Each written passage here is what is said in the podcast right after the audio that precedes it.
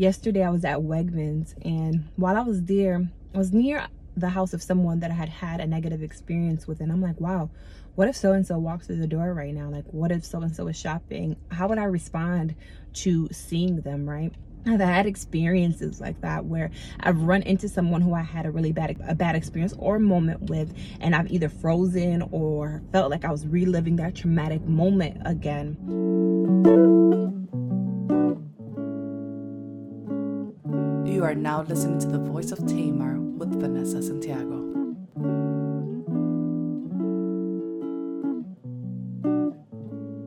So one time I had just gotten into a car accident. I think it was like a series of really bad events, but I had just gotten into a car accident. I was on my way to a church service and my best friend had asked me to go and pick up some wrapping paper from the dollar store. So when I get there, I ran into this uh, girl that I knew from my childhood what she did not know was that her father spent a good amount of my childhood experience molesting me. And so she's asking me all these questions about me and my family. And this man is looking at me. And i know that something on inside of him had to feel or experience some level of guilt because he was trying to act like he didn't remember me. I've had experiences like that where i've run into someone who i had a really bad a bad experience or moment with and i've either frozen or felt like i was reliving that traumatic moment again.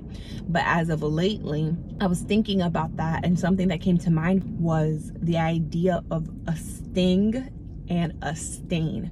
Now you're probably wondering like what do you mean by this? And so the sting is you have this moment in your past and now all of a sudden you feel the sting, the pain, the bruising from that moment when you run into that person again, right?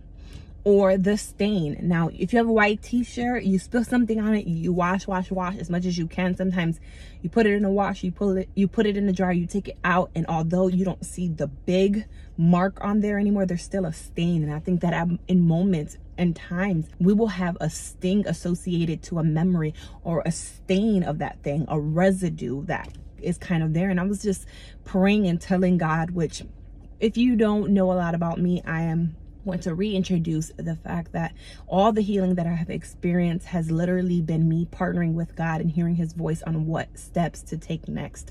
I'm a strong believer in Jesus and therapy, but I've not until recently gone to therapy after the murder of my brother. And so, you know, I was praying and I was just asking God, like, can you remove the sting and the stain from these moments. Another example that I have, and I'm realizing that memory recall can really be a villain to your full healing and wholeness. But I remember when I was a kid, I think I was like six or seven, there was this gentleman who would violate uh, me and his niece. So this is what he would do which I later discovered as I got a little bit more older and mature that this was child porn. So he would have this video camera, this VHS camera, and he would record me and his niece doing things. He would decorate it as a game. He would say that we were being actors and he would tell us to do things that ultimately resulted in us taking our clothes off and doing things to each other. He would do that and at the end of our movie, our scenes, child porn, we would go drink tea. And so I didn't recognize that anytime I had this idea of tea, I did not want it until I asked myself, well, why do I feel this way? And I remembered that I associated that thing with that experience.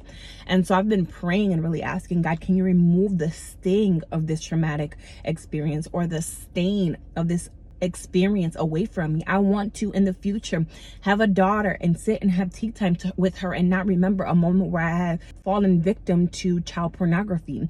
Or I want to run into someone at the store who probably caused me some form of harm and I'm not triggered back into that memory or that moment. And so I have experienced these moments a lot. I love tea now. That is not something that I still struggle with. It is not a trigger still for me but i know that for many people these are some of the things that we experience when when we've had traumatic moments. You won't go to certain places or houses. You won't think about your childhood home because of the experiences that you had there.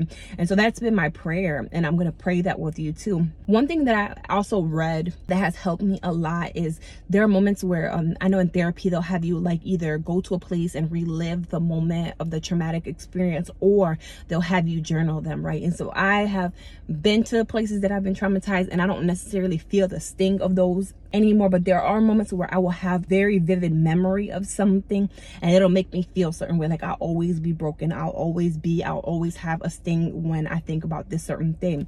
So what I have done is I have written those things out in pencil, that memory out in pencil, as long as I can, as long as I have the capacity to do so. And it's not like re-traumatizing to do that. And then over it, I will begin to speak the word of God over myself, or I'll say, I won't be, I, I won't ever be a girl trapped under the hands of a predator again. I do not have to fear that men are going to take advantage of me or that I will be violated in this way. And so it's really helped me to kind of speak life over that because pencil can be erased, but pen is something that is permanent. And to me, that pen represents the blood of Jesus. And so I'm retelling my story when I write over that traumatic memory that I had. And so once again, it, it, Jesus is the way for me. Like that's how I've experienced and overcome a lot of things. And so we're just going to pray. I'm going to do one minute of prayer.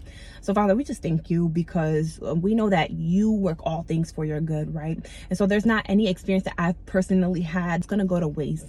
And so I pray that anybody who's listening to this would know that there is life after trauma. And so I ask ask right now, God, that you would begin to separate bad memories, Father, and that you would teach us how to process them in a way where we don't feel like we're going back to that same exact place where that thing happened when we go to places and, and see people or see different things, Father, but that we would begin to even paint a new narrative around that thing that takes us back to that traumatic moment, God. And if that thing is a person, Father, I pray that if we ever encounter that person, that we would be at a level of forgiveness that we would not be traumatized when seeing them, that we would be able to walk confidently past them lord without this this fear of, of recreating that moment or that that thing would happen again lord. I pray that you would begin to even uh, push those memories back father that they would not be recalled so often in in forms of torment but that the only time that we would go back and think about those things is because we are going to uplift or testify of how far you have taken us and how far we have come as a result of partnering with you. And so we bless you god. Your word says that we should renew our mind daily father. And so i thank you that we would learn and train ourselves to renew our minds daily so that we can filter out the trash and allow your spirit and your word and your your nature and your character to really be engraved in our minds so that we don't experience these traumatic moments all over again. And so we thank you and we bless you and we call count it all done in jesus name